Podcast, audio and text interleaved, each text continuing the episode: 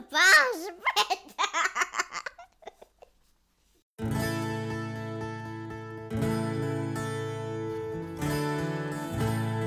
Ciao, siamo Emanuele e Marianna. Oggi vogliamo aprirti le porte della nostra casa per raccontarti di un incontro che ha portato luce là dove c'era buio. Questa storia parla di un seme, di una strada, di una voce. Questa storia è anche la tua storia. Ascolta, il nostro, podcast.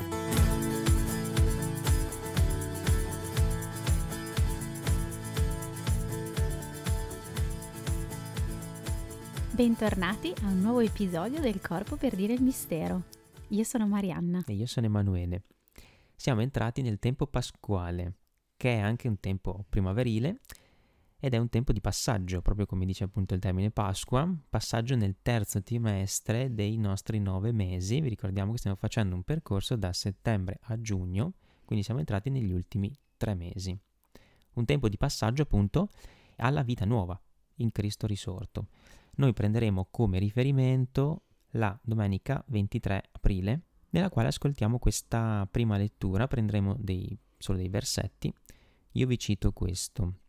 Ora Dio lo ha risuscitato, liberandolo dai dolori della morte, perché non era possibile che questa lo tenesse in suo potere. Mi colpisce questo versetto perché mi ha, mi ha catturato il non era possibile. Cioè, mi colpisce perché c'è in ballo proprio un, un potere, non so, una forza che vince, no? Chi è che vince? La vita contro la morte. Cristo è liberato dalla morte perché non era possibile che questa vincesse. Cioè, mi ha colpito perché proprio non c'è possibilità non era possibile, è una cosa naturale, scritta già nella storia, cioè il male, la morte non ha possibilità di vittoria, cioè è come se non ci fosse partita. Il bene, la vita, è una forza che non può essere contenuta. E questo mi ha colpito perché vi ricordiamo che Gemma, la nostra quarta figlia, che ci sta accompagnando in questo percorso perché è esattamente a settembre è nata e quindi fa questi nove mesi insieme, quindi ci fa un po' da esempio, diciamo, e mi ha fatto proprio pensare a lei perché lei appunto è entrata nel suo settimo mese di vita, quindi è entrata anche lei nel terzo trimestre che è il trimestre della individualizzazione del, dell'inviato, no? dell'essere inviati e del staccarsi un pochino di più dalla mamma in particolare, ma anche dal papà, dalla simbiosi che caratterizzava un pochino il secondo trimestre. Quindi Gemma, come appunto qualsiasi neonato in quest'epoca gesta- fuori, dalla, fuori dalla gestazione, inizia a mettersi in gioco di più, quindi si misura di più con la gravità, con lo spazio, mette in campo una forza esplosiva, ha una curiosità che non si può trattenere, una voglia di, di, scoprire il mondo che non lo puoi fermare e, e vuole proprio vivere la sua vita, quindi è sempre sveglia, sempre attiva, sempre vigile cerca di vincere tutto quello che effettivamente ha a che fare un po' con la morte, quindi con tutto quello che in realtà la terrebbe un po' ferma, addormentata, un po' spenta, no? Quindi è spesso vigile, come proprio se non si potesse perdere niente, sempre impegnata a trovare nuove strategie per esplorare lo spazio, gli oggetti e le persone che ha intorno. Mi sentite sorridere mentre mio marito parla perché effettivamente potremmo intitolare questo trimestre sulla strada verso l'indipendenza. È un touch point eh, che in, in, diciamo in gergo pediatrico no? è un touch point fondamentale, quello dei sette mesi, ma non solo in realtà fuori dall'utero, anche dentro l'utero. Cioè, la Pasqua segna un passaggio, dicevamo, questo passaggio anche nella fisiologia, sia nell'endogestazione che nell'esogestazione, segna un cambio di rotta, un trend di novità rispetto a tutto quello che precedentemente è stato fatto. È un'anticipazione anche di quello che sarà perché la crisi ossitocica in gravidanza, che più o meno compare tra le 28 e le 32 settimane, è un'inversione di rotta della funzionalità placentare del, della nostra amica placenta, che è un organo che il nostro corpo crea ad hoc per la gravidanza, che a un certo punto dice ragazzi, qui bisogna equipaggiarsi per uscire, non possiamo stare più qua dentro. E quindi cosa succede? Che inizia a mandare delle ondate di ossitocina crescenti che fanno sì che si ehm, estroflettano, non so come dire, si, si, si inizino a preparare i recettori eh, che saranno poi eh, il cavallo di battaglia del parto sull'utero. E quindi questa ossitocina a ondate proprio eh, manda questo messaggio di cambio, di passaggio e la mamma in gravidanza tendenzialmente queste settimane ha circa 48-72 ore di contrazioni. Sono contrazioni eh, che proprio eh, fanno innescare un meccanismo nella mente della madre di concretizzazione di quello che succederà. Cioè, io sto andando verso il parto. Il mio bambino è un bambino reale, non è un bambino ideale, è un bambino che nascerà. Io sto andando verso questa nuova vita. Succede anche, appunto come diceva Lele, nell'esogestazione. Infatti, il bambino inizia veramente a sperimentare sia a livello motorio, sia a livello psichico, sia proprio a livello comportamentale, tutta una serie di competenze e di skill che gli consentono di iniziare a esprimersi nella sua individualità. Il bambino inizia a muoversi in maniera indipendente, inizia a capire che è altro dalla madre. Sì, è vero, questo succederà in maniera ancora più preponderante quando andremo verso il camminamento ma noi qui già stiamo facendo bollire in pentola il gattonamento, cioè il bambino striscia, rotola, si muove, si allontana, si avvicina, capisce che ha una volontà, che può scegliere, che può decidere di andare verso un gioco e si deve attivare, ingegnare per farlo, così come per richiamare l'attenzione della mamma e del papà, ora può iniziare ad utilizzare quelle piccole sillabe che non sono più una semplice lallazione, ma sono proprio un cercare di riprodurre i suoni che lui ascolta dagli adulti e che gli consentono di iniziare una vera e propria comunicazione che va oltre la mimica facciale, che inizia a coinvolgere tutti quegli organi che poi la porteranno a parlare, a creare delle parole, delle frasi, a strutturare eh, un vero e proprio discorso che sarà poi una cosa che sarà molto più avanti. Però quello che volevo dire è che tutte queste cose cosa hanno in comune con la Pasqua? La Pasqua, dicevamo, è un passaggio ed è proprio questo, la Pasqua è un'anticipazione di quello che sarà. Gesù è risorto, Gesù risorge, passa dalla morte alla vita. Il suo amore è un amore al quale non si può non rispondere, ci immerge nel mare della sua misericordia e ci dice io mi prendo su di me la tua fragilità e risorgo per te. Ma noi, per capire questa roba qua, ci metteremo una vita e in realtà ci impieghiamo tutto questo trimestre di individualizzazione perché noi sappiamo che Gesù è risorto, ma ancora dobbiamo capire che cosa vuol dire questa cosa. E questo lo capiremo nelle prossime tappe, nei prossimi passaggi. Quindi, come dice la prima lettura, contemplavo sempre il Signore innanzi a me. Egli sta alla mia destra perché io non vacilli.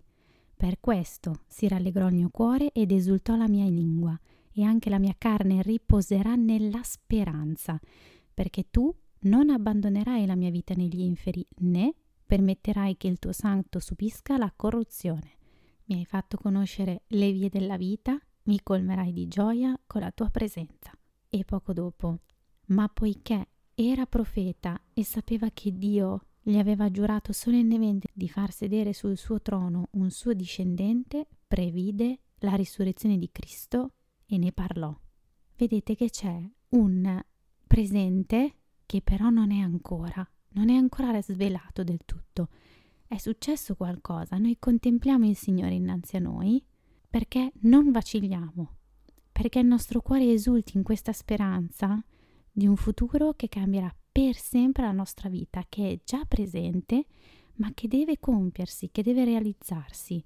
Ecco, questo è l'ingresso nel terzo trimestre. Questa è la Pasqua, il Signore che ci sussurra un annuncio di gioia, di vita, di pienezza tramite Gesù Cristo e la sua morte e risurrezione, che ci fa profetizzare ciò che sarà anche per noi. Il Signore ci indica il sentiero della vita, gioia piena alla sua presenza, dolcezza senza fine alla sua destra, cioè con fede coltiviamo la speranza che questo annuncio di risurrezione è anche per noi e si realizzerà per noi alla fine di questi nove mesi.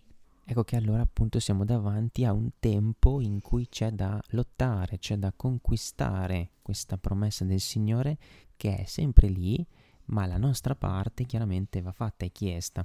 E prima citavo un po' la forza di gravità, no? Nel senso che appunto il bambino, che è un po' il nostro esempio, il nostro prototipo, deve vincere questa forza di gravità per, come diceva la Mary prima, iniziare a, gattonare, a alzarsi un pochino in piedi, a provare a fare i primi passi per poi camminare. Quindi è tutto un vincere questa forza di gravità per appunto tirarsi sempre di più su e per diventare sempre un pochino più indipendente più autonomo.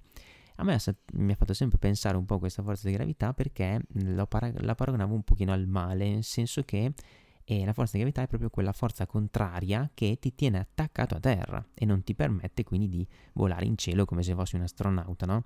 Quindi è come una zavorra che ti tiene giù. Eppure però per noi uomini è necessaria questa forza per stare sulla terra, cioè per poter vivere su questa terra. Questo mi ha sempre colpito perché sembra un po' un paradosso, cioè da una parte mi sembrava di dire la forza di gravità è simile al male, allora dici eh, allora non ci vorrebbe, eppure però è necessaria. Ecco, allora io vedo i neonati dall'età di, di, della gemma, appunto, che iniziano a sviluppare tutta la muscolatura per contrastare questa forza di gravità e pian piano alzarsi in piedi. Quindi io penso, ma non è così anche nella vita spirituale?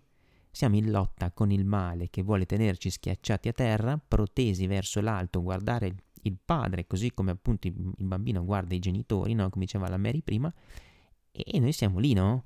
Infatti la muscolatura del corpo umano in particolare le fasce, cioè que- tutti quei rivestimenti che uniscono i muscoli tra di loro, ma non solo, sono proprio programmate per svilupparsi verso l'alto. E questo nello sviluppo motore del bambino lo vediamo molto bene. È un continuo allenarsi ogni giorno di più per protendersi verso l'alto. Il bambino fa questo e lo fa in modo automatico, senza una, un insegnamento. È tutto scritto nel corpo. Il Signore l'ha già scritto nella natura del corpo umano. No? Il bambino lo fa in automatico e lo fa a tappe, lo fa man mano, proprio come stiamo cercando di fare noi nel nostro percorso a tappe, no? E in questa lotta non siamo soli. Il neonato non è da solo, ci sono la mamma e il papà che possono aiutarlo, esattamente come fa Dio con noi. Quindi lui rispetta la nostra libertà, ci lascia fare i nostri tentativi, ci lascia anche cadere, ci lascia fare anche del male, ci lascia anche un po' arrabbiarci perché chiaramente io vedo Gemma quando cerchiamo di lasciarla un pochino allenarsi, si innervosisce perché magari non riesce a raggiungere un oggetto, non riesce ancora a tirarsi su, normalmente c'è la frustrazione, ma quella è sana. Il Signore con noi lo fa, no? Ci permette un po' la frustrazione perché possiamo crescere. Nello stress positivo noi cresciamo, ci sviluppiamo, no? Però c'è lì pronto per darci anche la sua mano se noi gliela chiediamo. Quindi proprio come diceva la Mary prima nella prima lettura, lo ritroviamo anche nel Salmo. Io pongo sempre davanti a me il Signore, sta alla mia destra, non potrò vacillare. Quindi se c'è il Signore con me, io non vacillo. Se ci sono mamma e papà, io non vacillo, no? Quindi allo stesso tempo la gravità è necessaria, dicevamo, per stare sulla terra.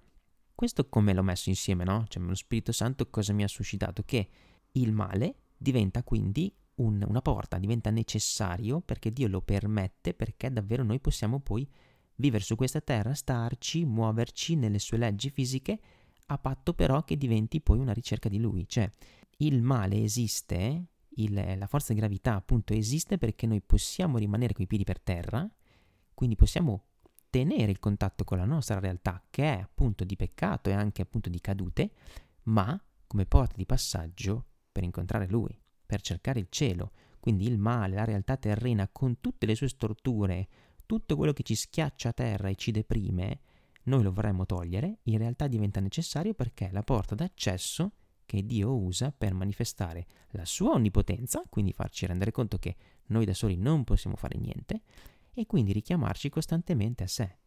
Noi potremmo dire così, senza il male non esisterebbe il bene, senza la gravità non dovremmo nemmeno attivare i nostri muscoli, per stare in piedi o seduti saremmo passivi, saremmo delle marionette. Senza il peccato non ci sarebbe la misericordia, quell'amore che va oltre. Senza la morte non ci sarebbe la vita. Senza la passione e la morte non ci sarebbe la risurrezione. Ecco, questo è il mistero pasquale, tramite il quale siamo appena passati e siamo chiamati a vivere e a gustare nel tempo pasquale che abbiamo davanti. Quindi non è finita, la Pasqua. Adesso ci sono questi 50 giorni in cui vivere questa gioia del risorto, che è una gioia da scegliere, perché noi non sperimentiamo una salvezza disincarnata, una salvezza extraterrena, una salvezza astratta, ma una salvezza che passa per forza per le pieghe della nostra storia tante volte storta, di peccati, di fallimenti. Dio ci prende tutti interi, ci vuole conquistare tutti interi, paure e speranze, gioie e dolori, sogni e cadute, desideri e delusioni. Dio ci vuole tutti, per intero, in tutto ciò che siamo e che abbiamo. Ed è oggi, oggi, che ci chiama ad alzare lo sguardo, proprio come fa il bambino, ad attivare i nostri muscoli, i nostri sensi, per cercarlo, per toccarlo, per credere alla sua presenza viva, per, come diceva la Mary prima, concretizzare un pochino di più quella che è la promessa finale, quindi non è ancora compiuta, ma c'è un assaporarlo esattamente come era all'inizio di tutto, all'inizio dei primi eh, mesi, quindi proprio il terzo trimestre richiama il primo, no? E così potremo quindi vivere quello che sentiamo nella seconda lettura. E voi, per opera sua, credete in Dio, che lo ha risuscitato dai morti e gli ha dato gloria, in modo che la vostra fede e la vostra speranza siano rivolte a Dio.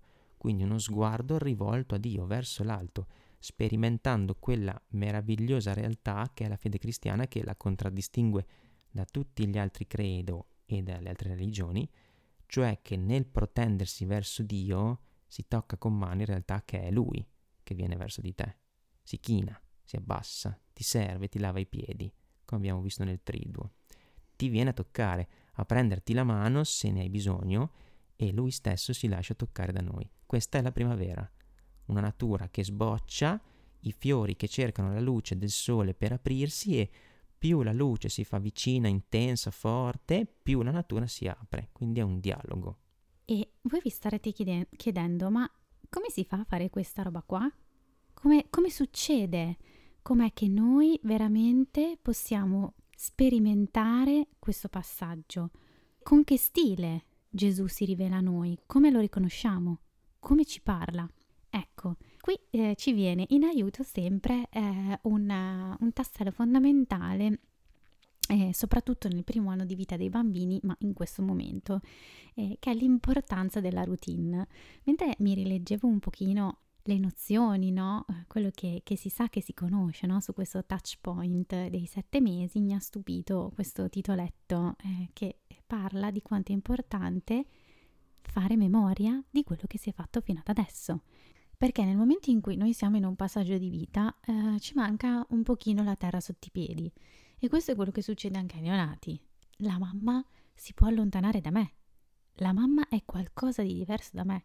E quindi se mi mette in braccio ad un estraneo, fino all'altro giorno ero tutta bella, pacciosa e sorridente. Adesso mi faccio un bel pianto perché ho capito, mamma, che tu te ne puoi andare. Ho capito che tu puoi sparire. I bambini iniziano a capire che nascondendo un oggetto questo sparisce. Per noi sembra la scoperta dell'acqua calda, no? Ma per loro no. C'è il fatto che lo nascondo e può ricomparire, lo butto per terra e lo posso ritirare su. Iniziamo a comprendere che esiste altro rispetto a noi, no? Questa comunione, questa simbiosi che noi abbiamo vissuto fino a questo momento con la mamma, sia in gravidanza ma anche appunto in questi mesi di esogestazione, ora ci svela un qualcosina di più. Per fare comunione bisogna sanguinare. La comunione non è solo una simbiosi, una fusione, ma è qualcosa che ci chiede di dare la vita. Gesù ci chiede di dare la vita come lui l'ha data a noi, ma questo non è un passaggio di obbligo, è un passaggio che viene sperimentando il suo amore. E come facciamo a sperimentare questo amore? Prima di tutto facendo memoria girandoci indietro e guardando quello che abbiamo vissuto, costruito, sentito, scelto, incarnato in questi mesi. E allora faremo verità su quello che è davvero lo stile di Gesù, su come riconoscerlo. Un po' come i nostri amici discepoli di Emmaus nel Vangelo. Esatto, quindi il, il, fare memoria proprio lo incontriamo in effetti proprio nel Vangelo che eh, racconta di questi discepoli di Emmaus e sempre appunto nel Vangelo facciamo un passo appena indietro perché questo fare memoria dobbiamo andare a capire che senso ha quindi il perché questo diventa l'antidoto diciamo alla medicina e soprattutto qual è l'ostacolo che ci può far superare no?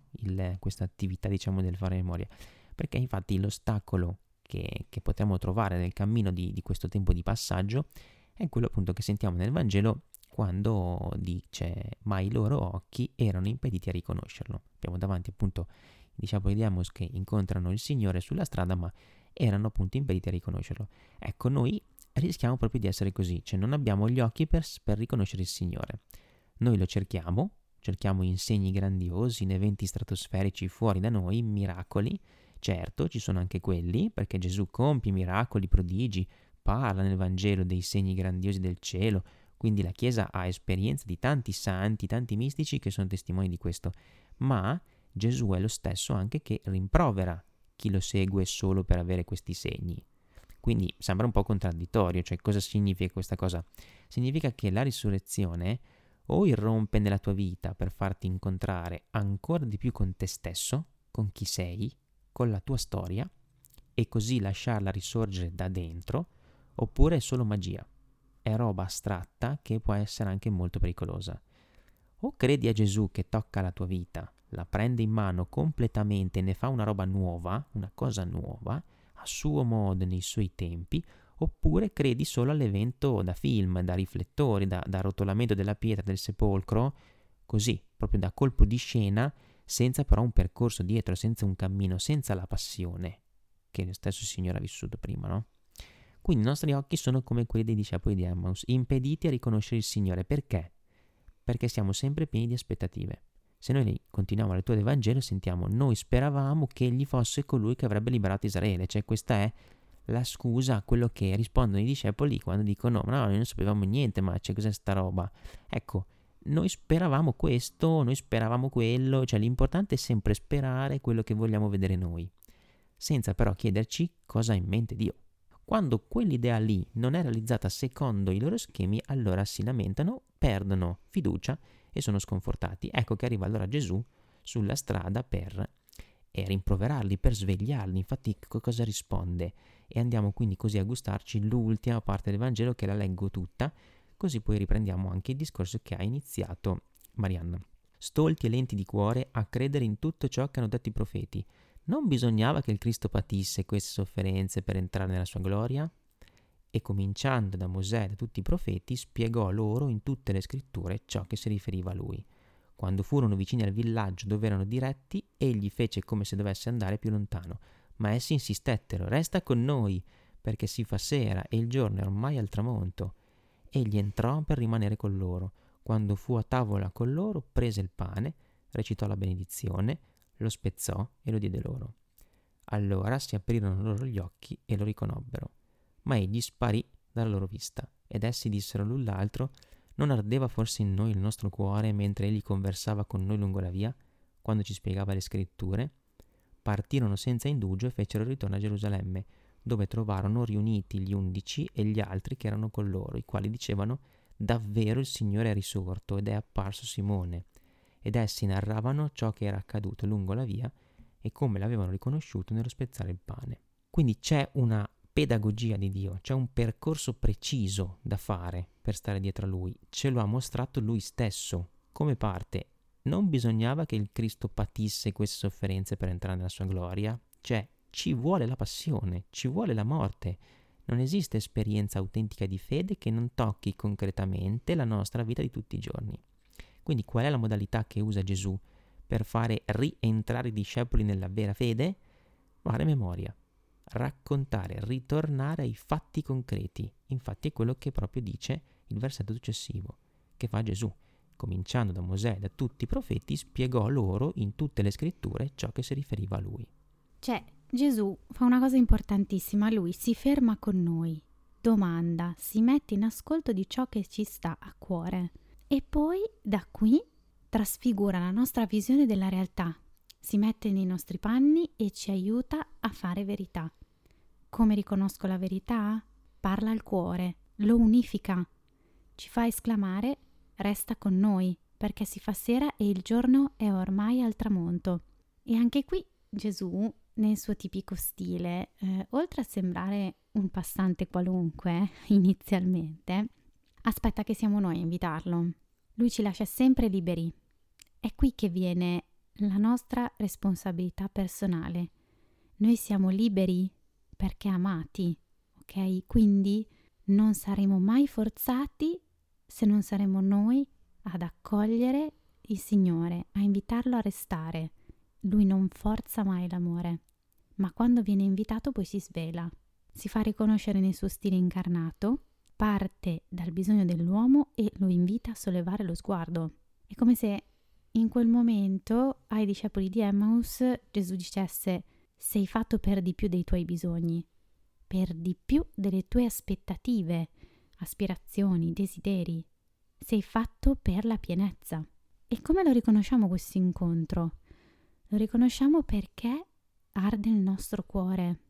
È un incontro che poi vuole essere anche raccontato nei suoi tratti più profondi. Quindi dicevamo, com'è che ci parla Gesù? Qual è il suo stile? Come lo riconosco? Beh, lo stile di Gesù è uno stile incarnato, un corpo donato per amore che si spezza. Passa quindi attraverso la biologia, la fisiologia, le leggi in cui il nostro corpo è stato creato.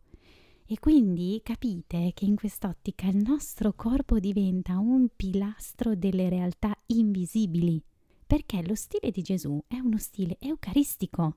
Cito l'arcivescovo Giuseppe Satriano in un suo documento. Nell'icona di Emmaus come nell'ultima cena o nella moltiplicazione dei pani, avviene qualcosa di grandioso.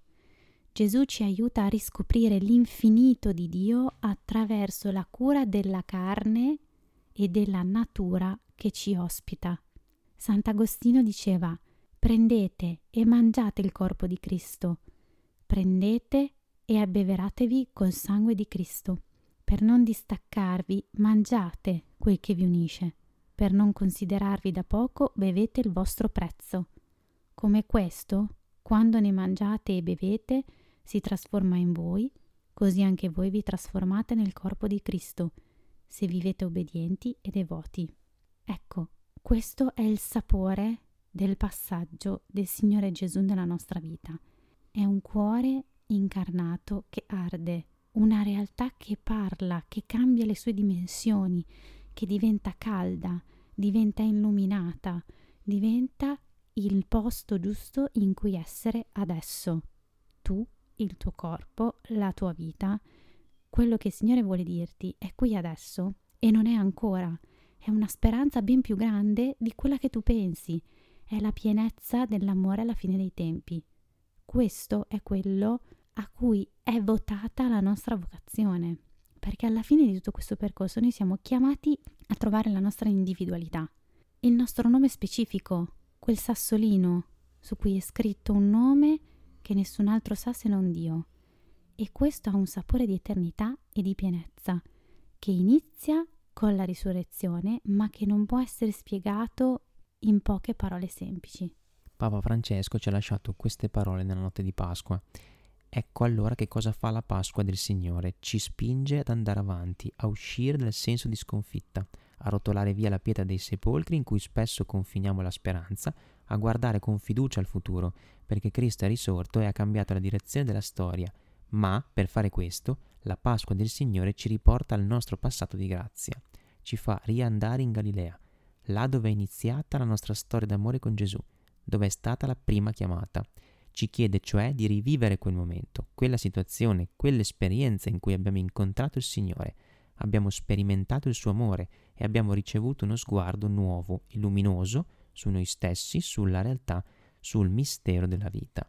Fratelli e sorelle, per risorgere, per ricominciare, per riprendere il cammino, abbiamo sempre bisogno di ritornare in Galilea, cioè di riandare non a un Gesù astratto ideale, ma alla memoria viva, alla memoria concreta e palpitante del primo incontro con lui. Sì, per camminare dobbiamo ricordare, per avere speranza dobbiamo nutrire la memoria. Questo è l'invito. Ricorda e cammina. Se recuperi il primo amore, lo stupore e la gioia dell'incontro con Dio andrai avanti. Ricorda e cammina. Ricorda la tua Galilea e cammina verso la tua Galilea.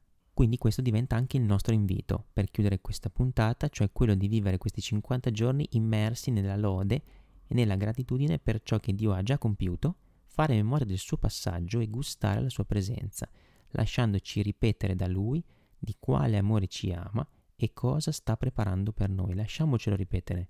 Solo così potremo aprire gli occhi e riconoscerlo, perché noi siamo duri di orecchie e di cuore.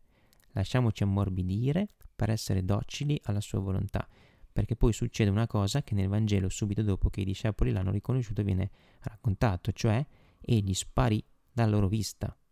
Quindi Gesù sparisce, non perché ci vuole mollare lì, in mezzo alla strada, non perché è incurante, indifferente a noi, ma perché ci invita ad avere fede, a credere senza più vedere, a sperare senza più toccare. Quindi ci invita a ricordare, a narrare e a pregare.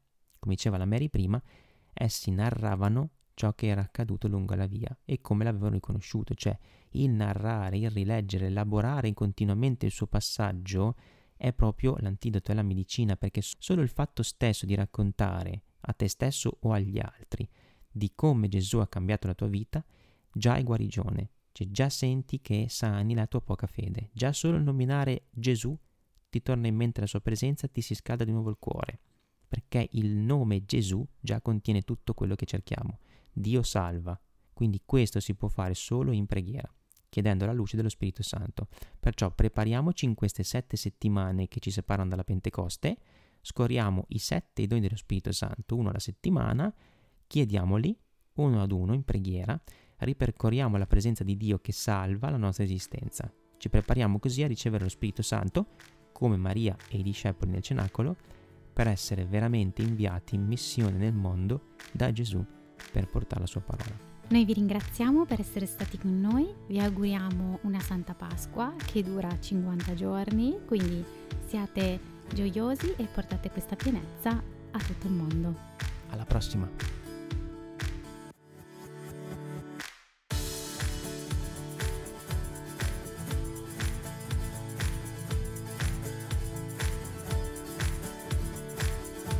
Grazie di essere stato con noi. Se vuoi approfondire il nostro progetto Un corpo mi hai dato, trovi tutti i link in descrizione. A presto!